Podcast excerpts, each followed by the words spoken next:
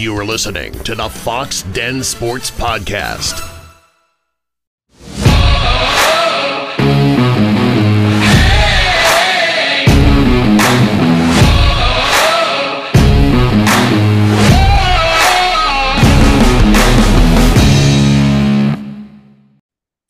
I'd like to welcome everyone to the Coaches Corner edition of the Fox Den Sports Podcast. And along with my youngest son, Gannon, and my good friend, Marcio Chaer, I am Todd Fox. And to get, today we have a very special guest. Nick Megaloudis is joining us today. I know Nick played in the uh, NASL with the Houston Hurricanes, played in indoor soccer with the Houston Summit, MISL, Major Indoor Soccer League with the New York Arrows and Las Vegas Americans he was the former head coach of the Florida Strikers in the in the USISL, and then as well three years an assistant coach with the Miami Fusion of the MLS. So, Nick, welcome to the podcast. I want to welcome you. Well, thank you very much, Todd. Really, uh, I think it's a an honor to be asked to be on a podcast, uh, especially to talk about um, the the game, the history of the game, the future of the game. So um, when I got the call, I was very excited, and, yeah. and I want to thank you. No, you're welcome. I know we kind of went back and forth uh, through Facebook messaging a while back and talking a lot about soccer and, uh, and my love for it as well. So it'll be uh, this will be an interesting time, and and and I know Marcio will uh, will kick it will kick it off here. Hi Nick. Uh, hi Todd. Also, Todd, thanks for inviting me. Hey Nick, just a little background. I'm from Brazil. I'm a I'm a huge soccer fan. I've played soccer. I'm still playing. Yesterday, I played a little bit uh, indoor. So I love soccer. Uh, I've played amateur soccer. I did my high school in Florida. My dad transferred me to Florida. So I play a little bit high school here in the U.S. Uh, for the high school and also for a Club Boca. We had a good team, a bunch of Latino guys like me, but I'm not as good as you. So I can't, can play professionally, but I still love the game. My boys play games, still play a game. I have 13, 10 year old, play competitive here in Oklahoma. So I've been following them all over tournaments. So, so for me, it's always an honor to speak with someone that play the game, love the game, coach the game. And, you know, as a Brazilian, I am a huge fan. So then Todd say, Hey, we're going to have a Hall of Famer about soccer. I say, yeah, I'm in. Like, you know, I want to ask I, a bunch of questions Yep. All you all you had to do, Marcio, is say that you were from Brazil, and I knew you played soccer. So that, that was a no brainer. Uh, I, you just said you played for Club Boca. Yeah, um, I know a very very uh, very good club down, an established club down in in uh, South Florida. You know, I I uh, I eventually settled in South Florida. I was there for 30 years before moving yeah. back up to New York, but. Um, there was some some great some great soccer down and a lot of talent and and so um, the fact that uh, you were Brazilian or, or already, uh, you you sent the message that you were a soccer player. So yeah, uh, glad to be and, able to. And just you, and just you guys, just you. I'm I'm here doing the podcast, and on my other screen, I'm watching a game because Flamengo, my team, is about to play. So I'm a huge Flamengo fan. Zico, all those guys. So I'm here, like doing don't, like like this. That that's that's in my blood. Yeah. Don't yeah. don't worry about it. We we we forgive you. Don't worry. so uh, Nick, uh, I want to ask you something that it sounds like a cliche, but something that I I always ask people that play soccer, especially you that you you were born, grew up in the US, which is more like a football, basketball country. So, what is your first memory around soccer? It can be either you playing, watching, like when, when when I say the word soccer, if you go back when you're a little kid, what is the what is what is the feeling or the image that comes to your mind? My my Marshall, my first my first uh, real feeling and understanding about the game was I, I would say I was about five years old, and uh, my dad immigrated from uh, Greece, and um, when we moved to New York, when he moved to New York, uh, at that time there was a, a heavy, heavy uh, migration from all over Europe, and obviously, um, you know, with the Europeans and and and what they call football, what we call soccer, so popular uh, in in Europe, and and a, a, lot of these immigrants brought brought the game to to the United States, and they brought it to a, a lot of the major cities where they where they established themselves. And I, and I can just recall my dad taking me to some of his games, and so from about the age of five up until about nine, I would say I was really a, just a I was a spectator, so to speak. Uh, I was I was brought to every one of the the soccer games that my dad was involved with, and then I think the biggest uh, memory for me and the biggest I think what I would call probably one of the greatest feelings of my life about the game was um, in 1967. I was probably about 10 years old, and my team made it to the state cup final against another local club here. And our state cup game was being played prior to uh, two teams that i'm sure you're very familiar with one and very familiar with with the players and player on that team. The game was played between santos of brazil against benfica of portugal and the biggest experience for me was prior to the game we we got to meet Pele and to this day I have an actual picture. I will send it to you guys after the podcast is over. Uh, I have a picture uh, that Pele took with us and and and I have a picture of Eusebio as well. Yeah, that one I can't really find, but um, that was probably one of the greatest, greatest uh, moments of my life. Pele was my idol. Again, um, he was really the greatest player, probably of all times for me. And the fact that I got to watch him, got to meet him, and then ultimately, 10 years later, I got to play against, I got to yeah. play against him um, in New York when he was playing with the Cosmos.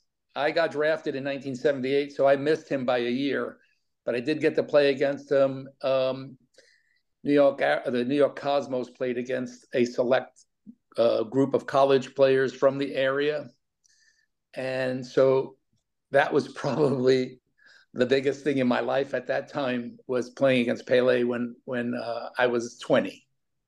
So those were probably the two things I would remember the most about my childhood and soccer growing up was um, I had a Santos uh, banner. I see the banners behind Todd of the NASL. I had a Santos banner behind, in my room. I had pictures of Pele. Um, he was truly my idol. Um, and I think it's hasn't been till about probably about you know I would say about 20 years now. I think Pele was probably still the most popular player on the planet. You could ask even a lot of younger player uh, uh, participants and, and people still, you know, knew about Pele, played about Pele, and and just recently before he passed away, a very good friend of mine that worked with me in MLS with the Miami Fusion was his agent, and I was able to get four signed jerseys by Pele. Wow. Two two uh, jerseys were with the Brazilian national team. One was with Santos, and one was with the New York Cosmos. So uh, I have those two of them for my grandchildren. One is for my son, and the other one is for my other son. So uh, that's where I was with childhood memories. That that's what I really remember the most growing up with was was Pele. You can't beat that. You just no, can't beat that. No, you just can't no, beat that. The only thing, the only thing that I'm gonna try to change is after the podcast is over, I'm gonna get your address with Todd. And I'm gonna send you a Flamengo jersey with your name because my job is to amplify the Flamengo nation in the US. So that you're gonna have something for Flamengo. But yeah, you know, yeah. But, yeah. but I, I do remember we had uh we had one, I think maybe one or two Brazilian players that came to the fusion one guy I remember his name was Gaucho. They call him Gaucho, or um, I'm not quite sure. I'd have to go back and look and remember who it was. It was the first year, but um, that uh, you know to answer your question about my childhood and why what I remember the most, those are pretty much the two things that will always stick in my mind. Um, meeting him at age 10 and then playing against him at age 20. So that's a growing up in New York, I know you and I talked uh, a couple days ago. You also played was it baseball growing up as well? Uh, I did play baseball, Todd, and and uh, I was a, a, very good baseball player. Uh, so they tell me. Um, I, I was an all city baseball player in New York City. Um, my baseball coach called me foolish for not pursuing a baseball career, telling me that I was nuts, that there was no money in soccer, and it was it was not really a big sport. It was never going to catch on, and and you know I remember as a youth, I actually the the two fields that I played with at the baseball field and soccer field were side by side, divided by the fence, and there were days I would just jump the fence, run and get out of my baseball uniform, get into my soccer uniform, and and get ready for soccer games. But I did play baseball all the way up until um, my uh, senior year in high school. Um, they did want me to play at at college where I went. I went to Long Island University, um, but at that point, I think I really had already established where my love for the game was. It was soccer, and so I, I just decided to spend all my time trying to get better and try and and try to get to the next level, which for me was always my dream. I worked so hard at it. I was passionate about the love for the game and and I ultimately for me my commitment and hard work um, you know led me into the place that I've always wanted to be. So that's great. And then 10 years ago, you were inducted into the Hall of Fame at Long Island University, correct? Yes, I was. I was uh, 10 years ago. I was inducted to the Hall of Fame at LIU it was it was really strange because I, I mean a lot of good players came out of LIU. A lot of uh, there were at least I would say five or six, maybe seven players during my era and maybe just prior to that that played in the NASL. Tony Picciano played with the Cosmos. Colin Fowles played with uh, with the uh, Fort Lauderdale Strikers. Uh, Seb Gattenhammer played with uh, you know, got drafted by the uh, Washington Dips. And so, and there were a lot of really good players, especially after I left, where uh, uh, LIU established itself as a, a, a, powerhouse in NCAA soccer. And I, I tried to, I, I tried to understand why it took so long for me to get inducted, uh, considering, you know, that I, I, I had an established career and a background already in in the game at every level, and um, I was kind of going to give up on on the hope of getting in there. I was a little disappointed, but I, think it was probably like about six months later I got the phone call from the school, and I was I was really excited. And then two years ago, uh, I got inducted into the uh, Long Island Hall of Fame um, Queens, Queens, New York, and Long Island were kind of considered um, ones because they're technically on the same island, and so um, I got I got uh, inducted into that Hall of Fame based on my uh, time and spent and the things that I did with the New York Arrows and growing up playing um, soccer on Long Island as well as in Queens so I was actually very honored about that too. And um, I don't know. I don't know if there's any more Hall of Fames that I can get into, but you That's know great. what? Sur- surprises are great, you know? Sure. So um, I'm, I'm really uh, thankful that I'm, I'm in a really special area and a special field with a lot of great players, um, you know, at LIU and, and on Long Island as well. And if you can, take us through. I know you in 1978 with Houston, you were drafted there, and then you played for them. Kind of take us through a little bit, your like how that was, because I mean, I was a big Tulsa Roughnecks fan, um, and you were with the Houston Hurricanes. like I guess like what your thoughts were about it, and the, what the demise at some point you know happened to the NASL, if you don't mind. Yeah, yeah, that's that's uh, certainly not a problem. I um, started. I got drafted uh, in 1978. I was a first round draft pick of the Houston Hurricane. Um, it was coached by Timo Liekoski, who was uh, former head coach at Hartwick College. He was the coach of the U.S. national uh, youth team under 19 at the time, and um, he was also assistant coach at, with the Dallas Tornado with Al Miller. Uh, I uh, first met Timo and I was actually selected to play for the uh, U U19 national team that uh, toured Germany. Uh, so I, I that's my first encounter with Timo as an as a coach there.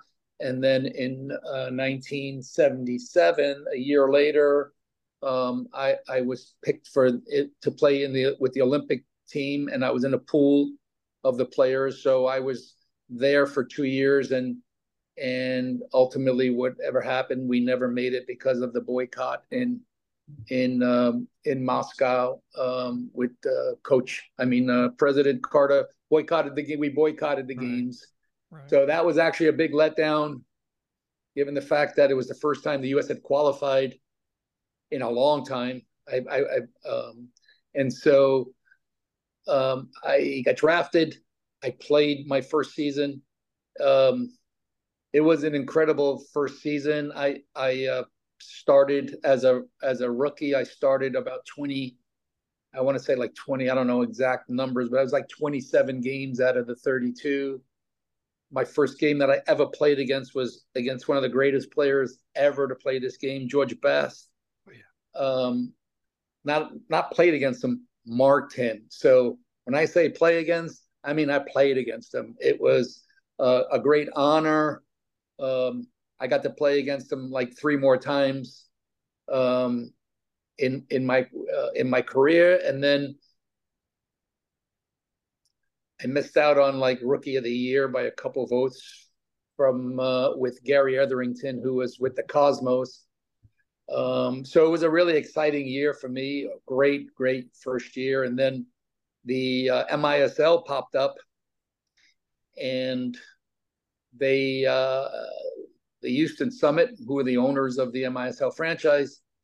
Uh, it happened so fast that I really think that they didn't have much time to really do things and put teams together, and so they just they made a deal with the Houston Hurricane NASL just to uh, loan the players out to the MISL team for the season, and um, we had an incredible year that year. We wound up in first place in the regular season we're the only team to beat the visiting Moscow Spartak team that came from Russia. Um, they they kind of killed everybody, and and we actually beat them seven five. Um, so the first year there was very exciting. The second year uh, with the Hurricane was probably the most exciting year because we went from probably last place the first year to first place in 79 and um, we wound up with the best home record. We were undefeated at home, uh, the only team to be undefeated at home. And ironically, we played the Philadelphia Fury for the for the playoffs. There was a team that hadn't won one game on the road, and they wound up upsetting us, beating us at home. Wow! And so, uh, but nevertheless, we finished uh, with the second best record uh, behind the Cosmos um, that year and went indoor again right after the NASL season. Um, and then um, we did uh, very well. We went in the final. We went to the finals that year and lost to the New York Arrows uh, in the in the finals. And then the following year, we played one more outdoor season with the Hurricane.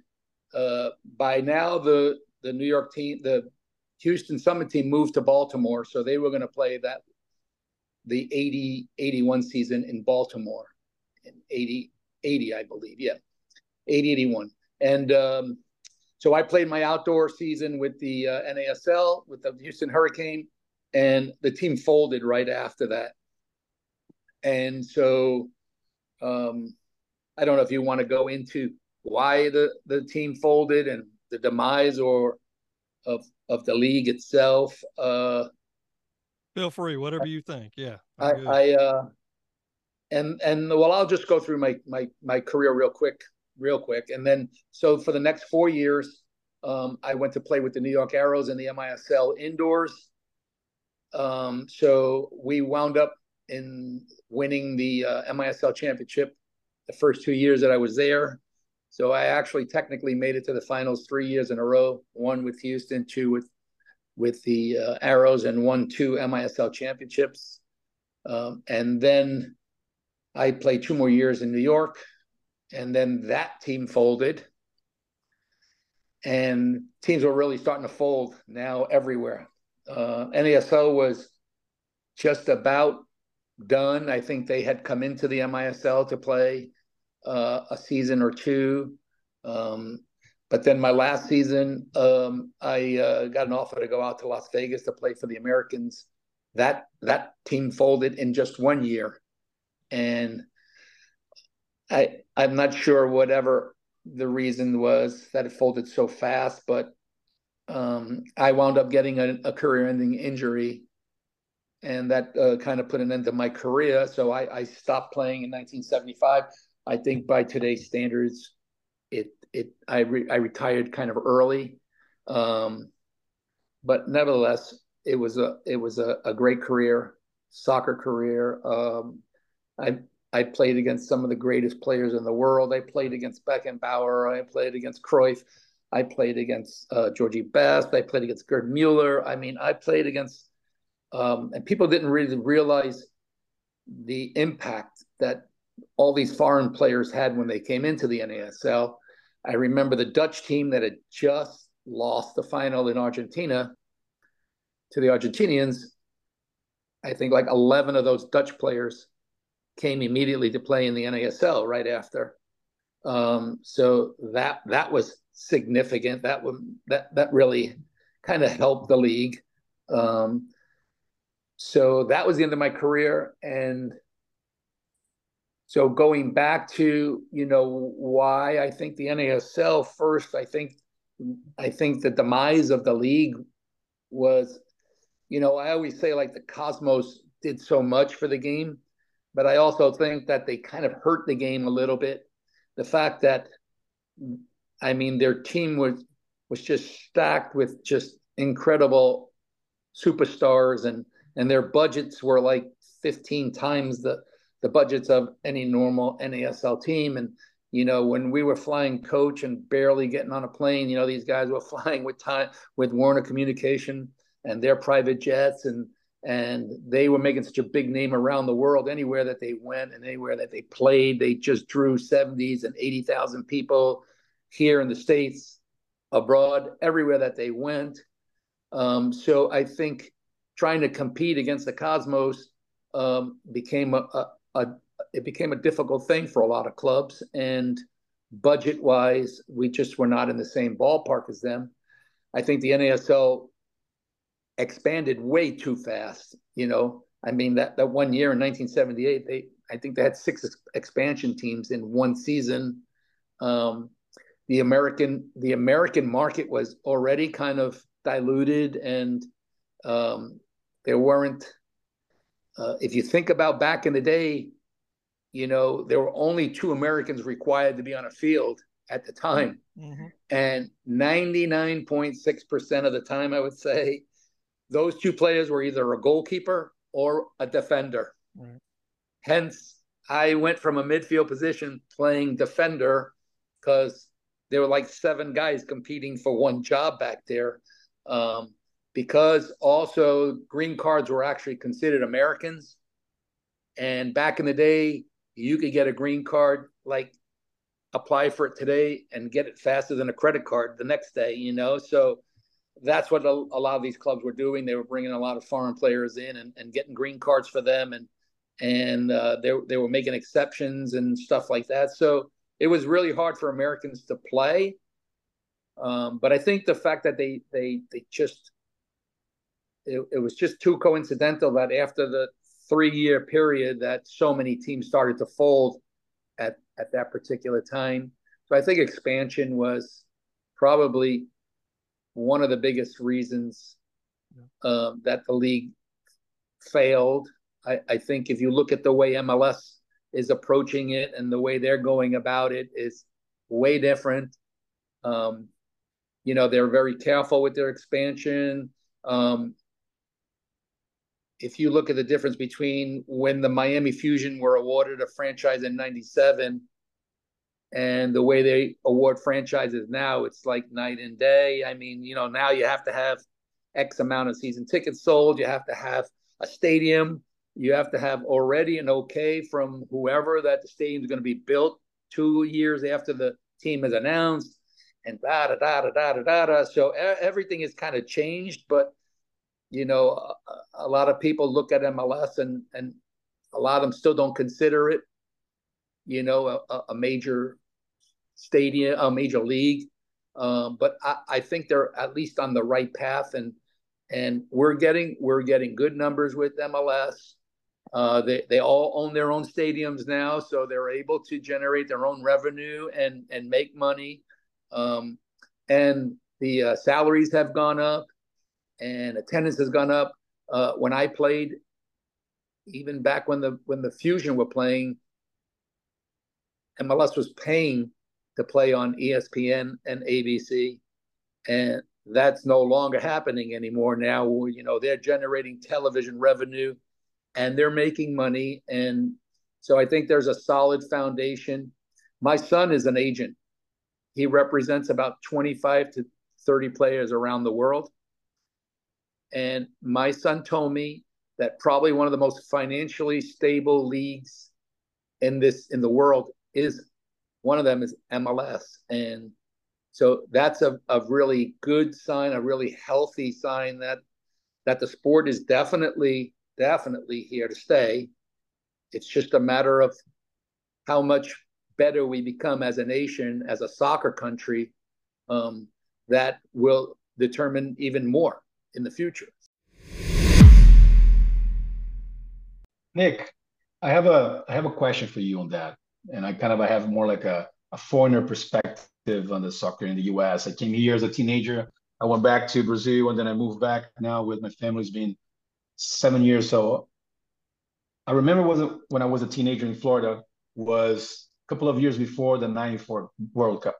So, you know, growing up in Brazil, I always heard about the Cosmos and everything that we heard from, you know, the American soccer was Cosmos. I mean, because that, sure. that was Pele and all the famous players. And then I remember not, you know, stopping hearing about soccer in the US. And then I remember when I came here was 14 to 15 years old, my freshman year in high school. And they goes, Yeah, you're going to make the varsity team because you're from Brazil. But in Brazil, the competition was very tough. Like, well, I don't know. In Brazil, I have to, you know, really buzz to kind of, a you know, make, make, sure. make, make the team. And I remember that my team was exactly the way you describe it. All the players were foreigner players, and only the Americans. I had like a big goalie and two big defenders. Everybody else were Brazil, Colombia, Mexico, Argentina, Spain, Germany. There's a lot of uh, international Diversity. students in my yeah in my, my, high school. And then you know I, I I noticed the hype of the soccer, and I stay here. I actually went to two World World Cup games in '94. Then I went back to Brazil. I never heard about you know uh, American soccer. And then when I moved with my family, and my kids are playing, right? one of the one of the things that I that I feel it's more like a, it's not a, it's it's not a question, it's just something that I observe, and maybe my observation is not precise. But one thing that I notice now being in America, I'll, I'll become a citizen two two months from, from now. Congratulations. Thank you. When I walk around, everywhere I walk around, there's a hoop. There's a basketball hoop. Everywhere I go to a park, there's a hoop. Everywhere that I go into a community, there's people like throwing it into the ball. I don't see what I see in Brazil growing up. Two flip flops is the goal, barefoot, and just play. So one of the reasons that I think, and this I think, but I'm not, don't have your expertise and experience here, is One of the reasons why I think the soccer is not the thing and won't be a thing for a long time, in my opinion, as much as the MLS is stable, I think the MLS will be. I, I told Fox, I, I told uh, Tad, Todd this uh, two weeks ago. The MLS will be the biggest league 10 years from now. I have zero, zero doubts about it. When the Americans put their mindset, we're going to be big, and now Messi coming, and then Neymar will come, MLS will be huge. I have zero, zero doubts about that. But my question is when I'm going to see the American win a World Cup. That's, you know what I mean? Like, that's my question because I don't see soccer as a popular sport. Like, I have to pay for my kids to play, right? And, you know, it, it, it is about 100, 150, 200 dollars a month for each kid. Then I have the travel, you know, May, like every weekend I was out spending like three night hotels, meals, like, you know, two, three thousand dollars a month just for so that's not a thing in Brazil. Like we play because you are selected to to play in a certain, and then you know all the expenses are are free. So you know what I mean? Like that's the way I think it's missing in the U.S. When I go to a park and, and when I see kids playing pickup games, that's when I'm gonna realize, okay, now now now we have a chance to be to be uh, you know a World Cup winner. I don't know if you agree with on that, but I just want your opinion. I, I would certainly uh, definitely like to follow up on that. Um, I, I think, you know, for the most part, I think you've hit it on the head with with uh, a lot of things that you've mentioned. Um, the one thing that for sure, for sure, is missing in in our country is the culture of the game. Um, we don't have the same culture as the rest of the world does. So it's it's obviously very significant and it's going to make a it, that certainly is what separates some of the greatest countries in the world in the game of soccer football to the soccer in this country when i grew up there were no there was no leagues that you paid to play i played in the streets i played in the backyards i played in the alleys i played the way all the cultures are playing around the world. This is why I think my passion for the game, and I love the game more because there were no rules. There was no organization. I think the country and soccer in general is very organized in this country. And sometimes that's not good. You know, we go to a field and everybody's like, where are the goals? Well, we don't need goals. We just need something to make a goal. Exactly. You know? Exactly. Two cans, two cans, two slippers, two whatever. You know, so that the the the passion that in itself is really a main ingredient of why I think will we ever get there? Listen, I've been hearing it. They say every 10 years, they go 10 years from now, 10 years from now, 10 years from now. Well, I've been hearing that for 50 years now. so, so you know what? You're telling me 10 years from now, that will be 60. So I'm I'm I'm not sure I'm not sure that this country, the way it is set up, the and and I can't say because it's a massive country and it's a huge country and it, there's so many, it's too big and it's too spread out and it's too hard to control. You know, Brazil is a big country too land wise, it's a big country. Uh, population, it's a big country. Somehow it works for them. I think once what once we get out of the game being a what they typically typically call a suburban suburban game, a game where you have to pay to play. Um, I think once we get away from that, I think you'll start to see it. You're starting to see a lot more black players involved in the game, which means a lot of them that come from inner city areas um, that have been exposed to soccer. And remember, they're competing with basketball, football, and baseball. Uh, somehow they're starting to take notice and get more involved in the game of soccer. I think that's a crucial that's a crucial thing for American soccer. We got to get into the inner city areas. We got to get into where all these kids have that passion and love for the game where there's so much talent, you know. And again, because our country is so big, um, sometimes that's hard to do. But at the end of the day, I mean, we really have to start getting away from uh, all this pay for play, and we have to stop getting a, into away from all these leagues that are are, are forming. Everywhere you go, there's the ECNL league, there's the uh, USYSA, there's the EDP, there's the this, there's the that. There's so many leagues, and everybody there, nobody fights really for what the game is all about. It's about the development of the game. It's not about how much money we can make from this game. Exactly. Uh, so, exactly. so yeah, to to to maybe to elaborate a little bit more on, I, I think you're you're hundred percent right. Uh, I think MLS can do whatever they want to do, but still, at the end of the day, we can't count on Messi's and we can't count on Neymar's. It's great for attendance, and it's just a band aid solution. For me, it's just a band aid solution. It's something that helps it for you know, when they brought Beckham in, he brought a big name. Yeah, he sold some tickets. He did this and this and this. But at the end of the game, we're still where we're at as far as development of players. Um, yeah, we have gotten a lot better since since I started playing, since uh, since the MLS days when I was coaching. Everyone's gotten better. The league's gotten better. The players have gotten better. You know, the fact that we have a lot of players now playing overseas uh, in Europe and, and, and places like that certainly is going to help us. But we can't count on the very few. We can't count on the, the 15 yes. players that are playing overseas.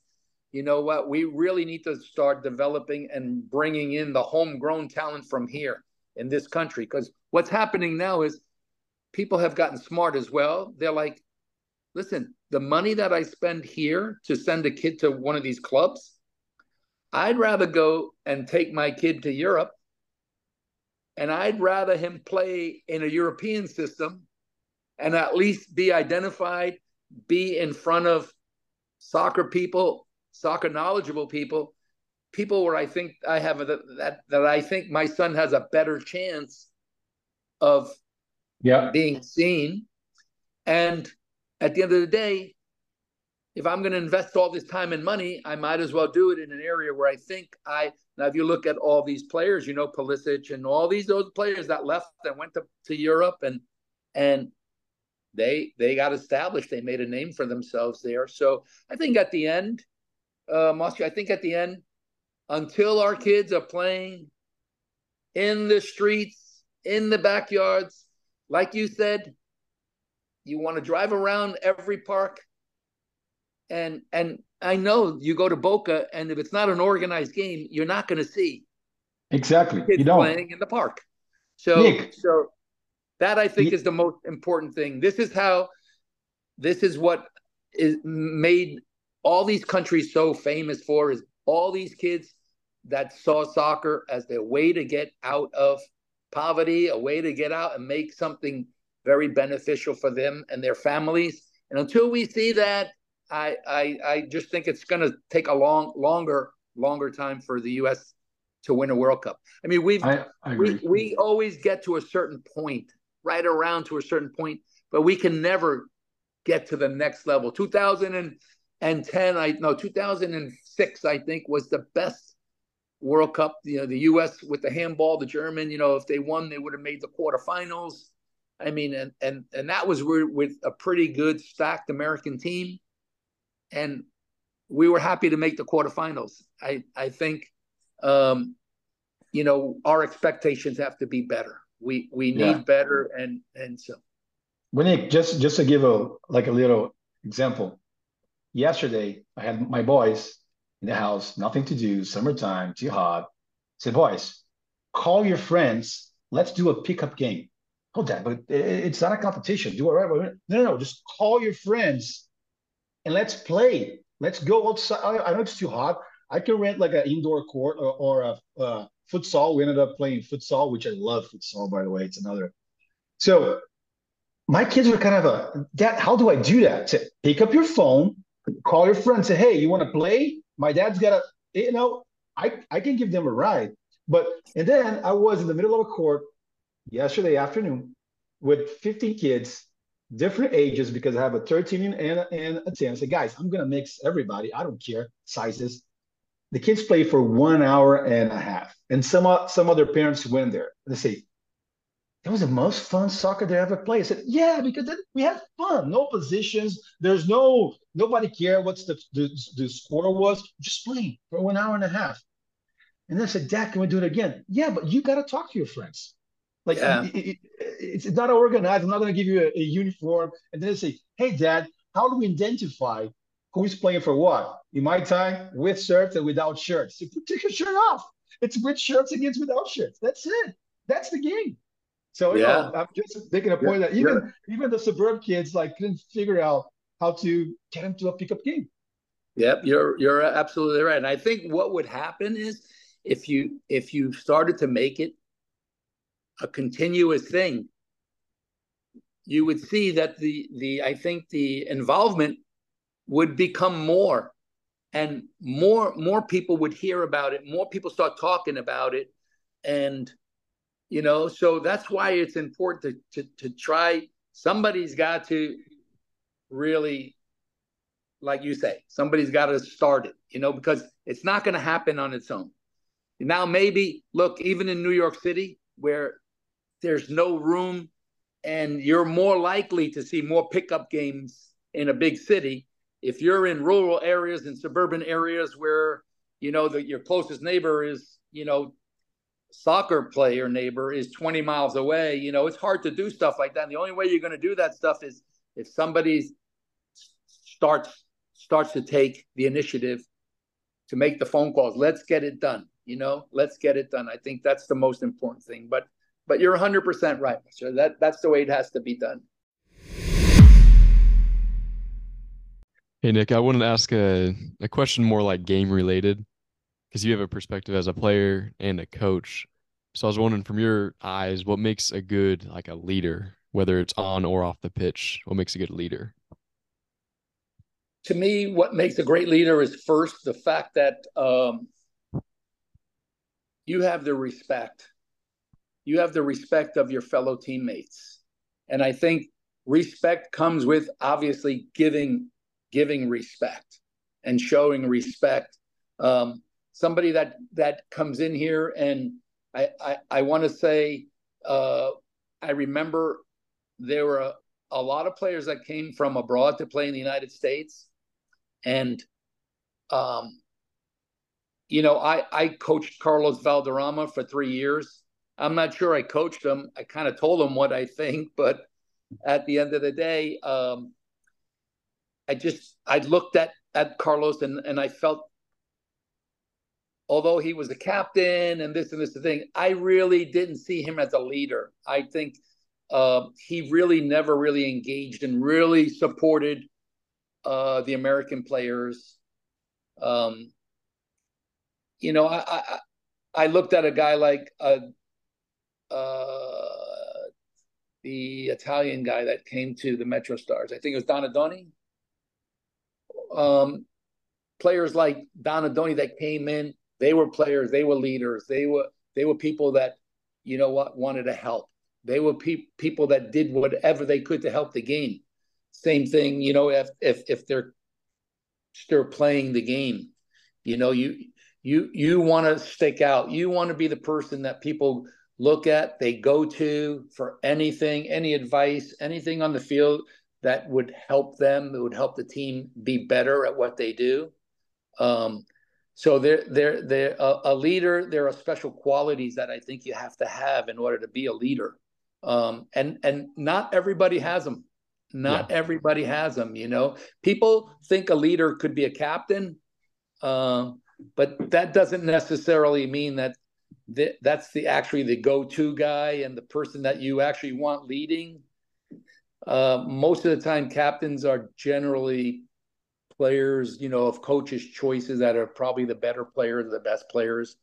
But um, I mean, I think every team, believe it or not, has a leader, and I think it's the the the other players.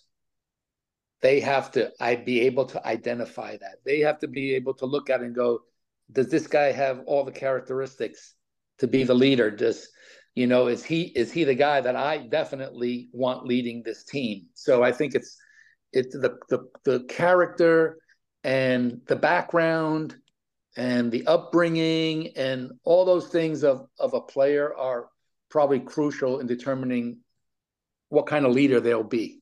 Yeah. That's all. Nick, oh, go ahead. Sorry. That's that's all I had. Okay. We we really appreciate you taking some time. I know you're you're busy, but just hearing your perspectives from a former, uh, you know, former professional player, uh, coach, all that. I just I think it was great, and um, it, it it's just fun. It's fun to get meet get to know you a little bit better.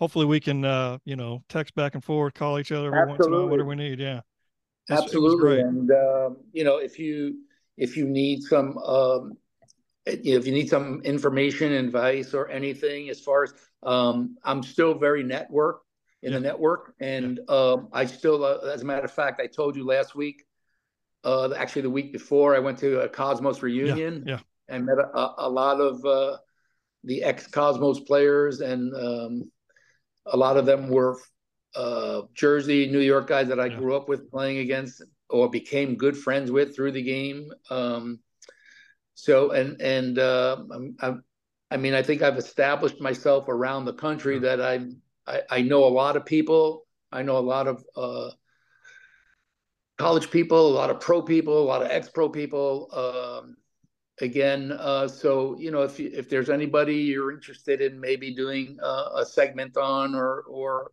um, you'd like to speak to, or get to uh, get in touch with, uh, I'd be more than happy to certainly pave the way for you there. And and um, and and I and I think this was uh, I think this was great. Thank you very much for the opportunity. I, I if I didn't have to go, I have I, am actually coaching now. You're good. Uh, the W League girls, the, you know the new W League that they formed with the USL.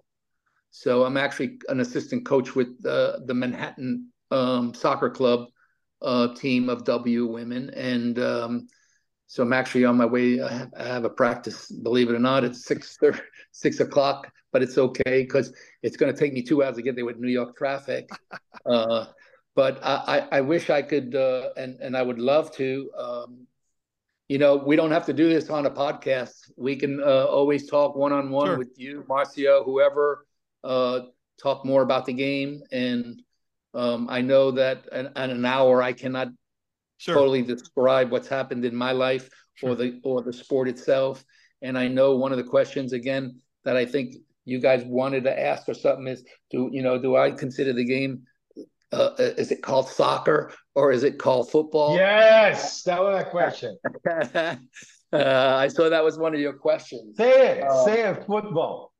uh, football. Football. And um, I, I, honestly have to say uh, that the soccer part of the of the name is in my culture, and it's in my upbringing, and and you know I I, I know uh, that the real game of football is played with your feet, and and the real f- football is you know the football that's played around the world.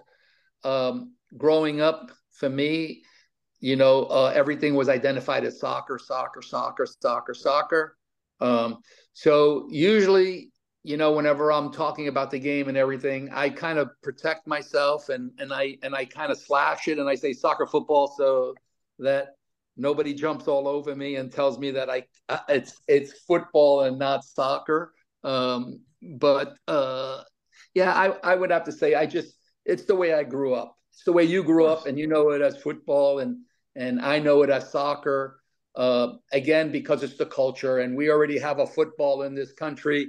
And instead of confusing the people that are already unsure about the game and and have yeah, a have yeah. a, a, problem identifying, you know, with the game, that we try to make it as easy as possible for them to identify the sport the way the way it is in this country. It's soccer, and um, you know the purists will tell you yeah there's no such thing as soccer it's not it's not even i don't know where you get the word soccer from you know it's it's football but um you know that's that's really my outlook on it the way i i i saw it growing up and um at the end of the day you know what Mar- marcio to me, football or soccer, it doesn't matter. I love it. Doesn't it matter. way. I love it. It's football, I love it as soccer, and it it it doesn't diminish the time or or, or take away the time that I put into the game. Or I I still love it, whether it's football or soccer, and I'll love it and and put everything into it as long as I can. And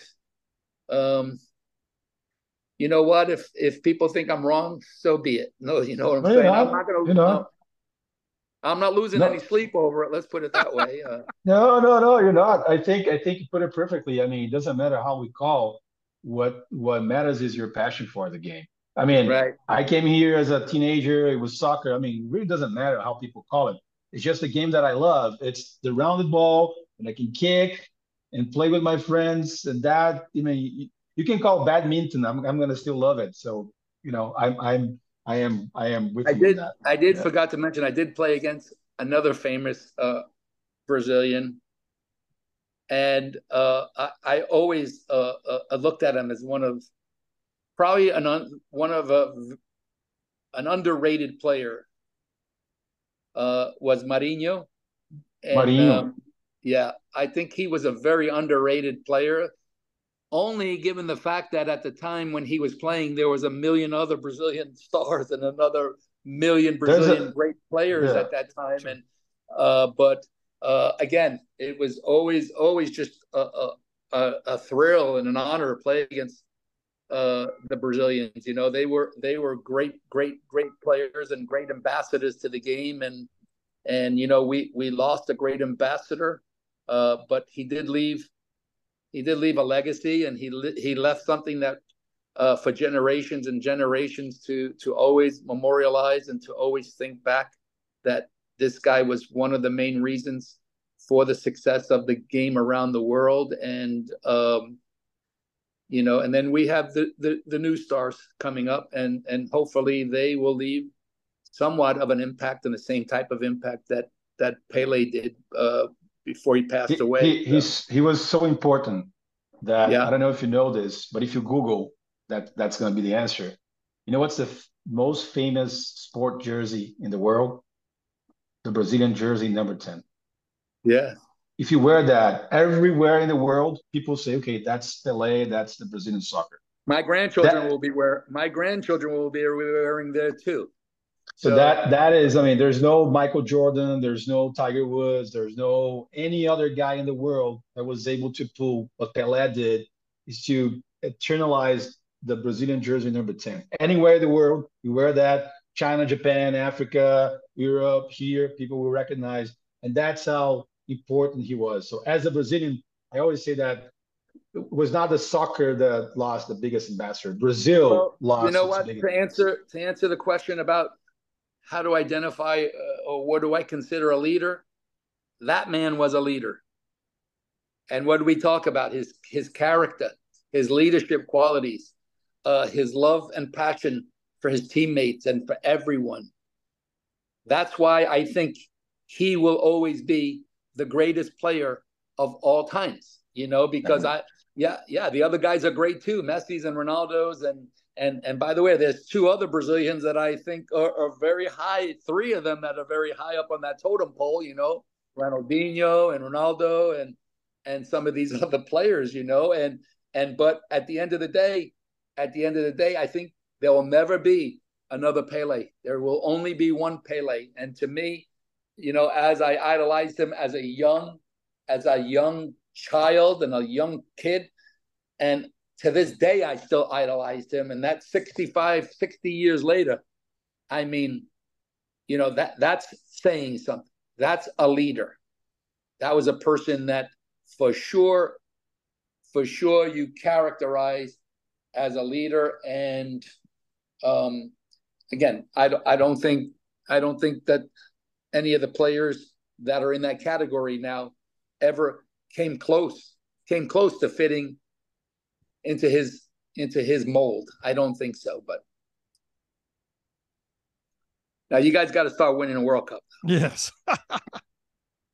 Okay, it's it's it's been a long time with Brazil, and I love Brazilian soccer. I love watching Brazilian soccer. That's uh, another Dick. That's another whole podcast. Why Brazil hasn't won in 24 years. I'm gonna be very brief for you. I'm gonna actually, actually, I'll ask the questions and you can answer. There you go. Neymar. Until we have this guy in our in our team, we're not gonna win anything. The moment that this guy re- retire, then we're gonna start winning again. There we go. He has all the talent in the world, but the shame. character and the uh, leadership and the selfness that I mean, he made in three World Cups. He made the coaches be a hostage of him and play for him, and we never did that. So yeah. that that that that we are losing our our essence. The moment that yeah. this guy re- retires, then Brazil has a shot. And I'm I'm I'm hoping so bad that he's not going to play the next World Cup because then we have a chance, a huge chance. Because with the next generation that's coming, they don't have to be, you know, uh, influenced by him. We have a we have a shot. I'm not saying that we're going to go, but we have sure. a shot. All right. Well, Nick, we want to tell you thank you again. I think I speak for both Marcio and my son Gannon. Uh, it's a privilege and an honor to have you on. You. And we look forward to hearing from you again. So thank you very much. Appreciate that. Any, anytime. I appreciate it. Thank you very much, Todd, Marcio, and everyone. Thank you. Thank you. Thank you, Nick. Take Thank care you. of yourself. Thank you. God bless. Appreciate it. Thank Bye-bye. you. I appreciate everybody for listening today. And for Marcio and my son Gannon, I am Todd Fox. And again, this was the Coach's Corner edition of the Fox Den Sports Podcast. And we'll holler at you again next time. Thank you.